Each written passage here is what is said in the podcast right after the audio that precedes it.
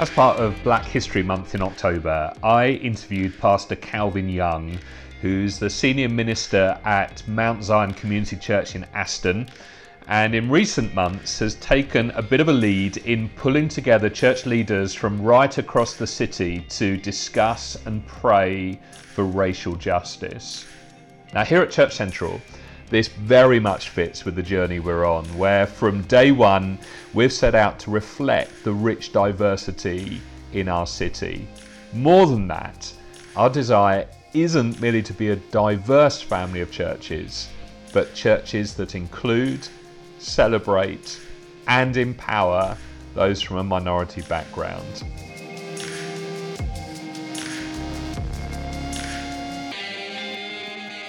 Now, all of this sounds great in theory, but in this fifth and final episode, we get into the nitty gritty of how we can practically grow in this as a family of churches.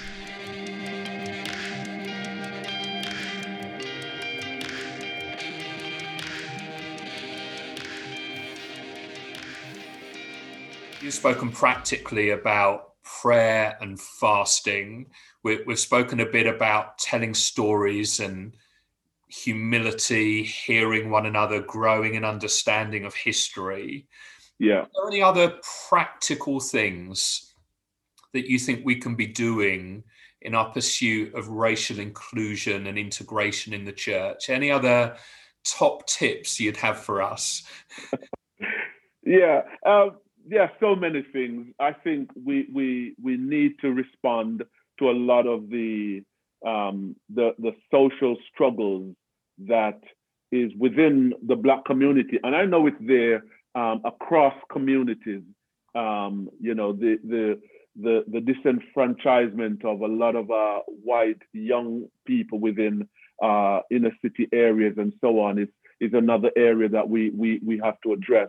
Um, there are so many issues, but if we're talking about black is- issues, there are a lot of our black men, young men, who are disproportionately represented in our prison system.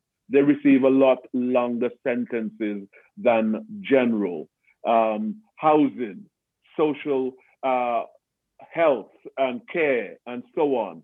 Um, a lot of Black people are disproportionately represented in those areas. Unemployment. And so advocating um, for for, for those issues, I believe it's important. But we're only going to effectively do that if we are standing together.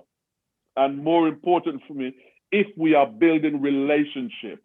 Once the relationship is there, then we can support and encourage and help each other no matter what the issues that we are facing. So, as churches, we need to come together. As leaders, we need to come together and members of the body of Christ wherever you see Christians, black, Asian, white Christians, you know, try and build a network of real, open, honest relationship with each other. If we can do that, we can handle anything that is thrown at us.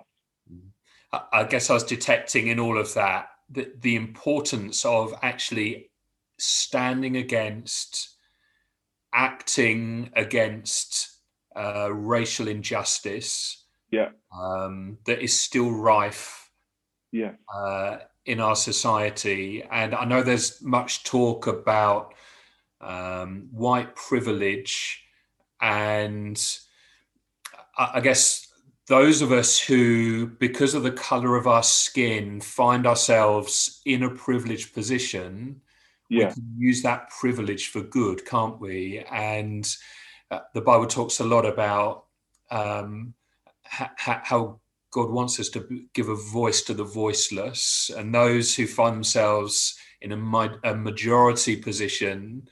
I think have a responsibility of lifting up those who are in a minority, and uh, I think it's great building relationship. Mm-hmm.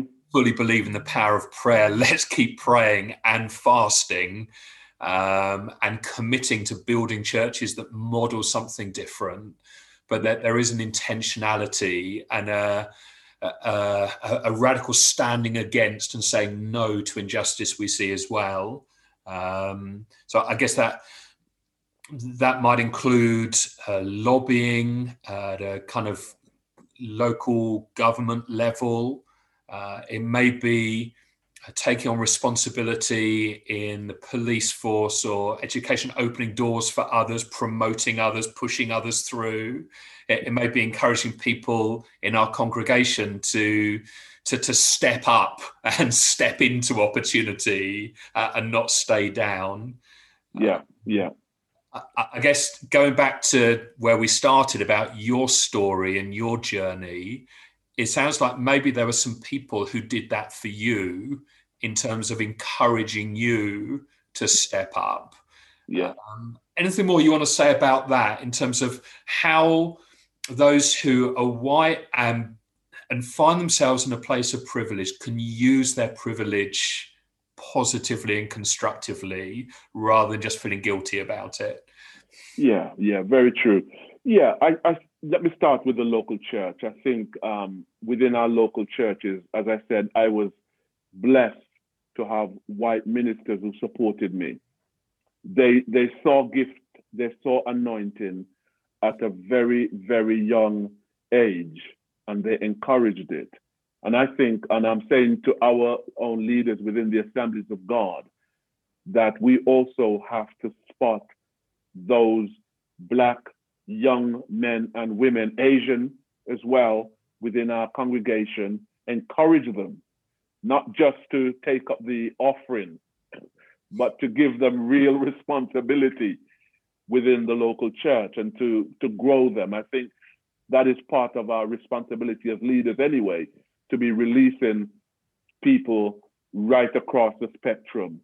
Um, but yes, definitely, I think some of us, and it's not just ministers who are in places of influence, some of our church members are in places of in influence, that we need to start influencing policymakers, those who need to be held uh, to account, the police, where we're still seeing a lot of police violence against a number of our young black men in particular within our society here in Birmingham. And so there is a struggle there. So, you know, um, if you stick with us and um, just be around us, you will hear some of the, the stories and some of the challenges that some of the Black young people are facing within our inner city areas.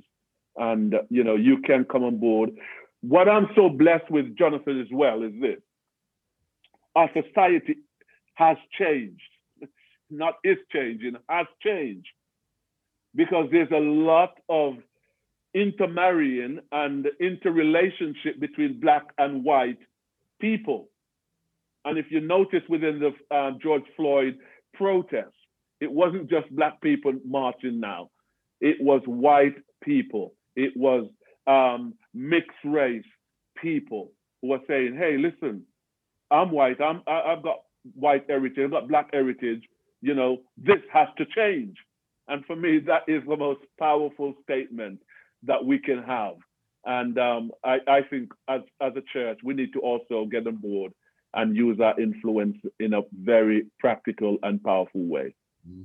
I think there's something about the younger generation coming through who maybe have a better grasp of these issues and uh, and are maybe better equipped to make a noise about it and stand against it. And maybe for our generation, it's allowing them to do that and getting behind them and supporting them and encouraging them, even when maybe they make some mistakes or do things slightly differently to how we would do them, rather than pushing them down, uh, actually encouraging and releasing them uh, to come through and, uh, make the difference that I know we're, we're believing for and hoping for.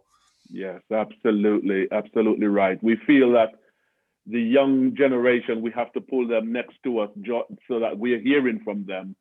We're hearing the passion that they're carrying about this. Some of them are far more radical than we are, um, but we need to hear that. And they also need to receive the support as well as the wisdom that has been there um, for a number of years so that they don't make some of the mistakes that some of our older generations have made in trying to address this or not address this. Now, look, Calvin, this conversation has gone on slightly longer than I think both of us anticipated. Um, thank you so much for your time. Thank you so much for the leadership you give on this subject, but also in our city. Uh, thank you for the way you're invested in Birmingham, been here many years. And um, I, I, believe for you that it's almost like an Esther moment that for such a time as this, wow. you are here. Uh, and all of that story that you've shared has been shaping you and making you and molding you mm-hmm. for this time. And well done for stepping into the gap there is. Uh, uh, uh and I believe your, your, your, your work is not yet done. Um, and we can believe even a very high level for things to change because of your prophetic lead at this time. So, I want you to know from, me personally, but Church Central, we're right behind you um, kind of following your slipstream. Uh, it's, a, it's a privilege to uh, be a minister in the city alongside you, to learn from you and your wisdom. So thank you uh, and keep going. Bless you, Jonathan. Thank you so much for those words of encouragement. Um, you know, I, I'm just blessed to have guys like yourselves um, to, you know, to be able to stand with us and to stand together as leaders within our city. Um, as you rightly say, for such a time as this, I can assure you it was not by cho- choice, and it's still not by choice. I would rather go the opposite way, but I recognize those words, and um, they are prophetic words. And I pray that by the grace of God, He will just release the grace upon the church at this time for us not to drop the ball, but for us to really push this and to really get our church back in revival, back working together, and to be a true expression of the body of Christ. Amen.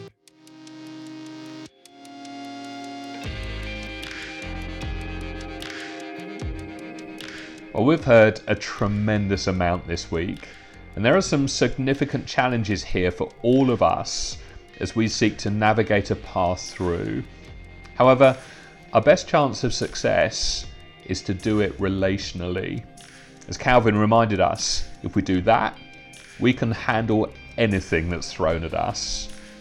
So let's commit together to building strong relationships with people of different race and skin colour to ourselves. Let's confront the racial prejudice in our own hearts. Let's be humble, generous spirited, quick to apologize, and even quicker to forgive. Let's take an interest in one another's stories, being slow to speak and quick to listen. Let's resolve to support, encourage, help, and believe the best of one another. And let's never settle for just being a diverse church. Let's not rest until we're a truly inclusive church that Jesus died to create.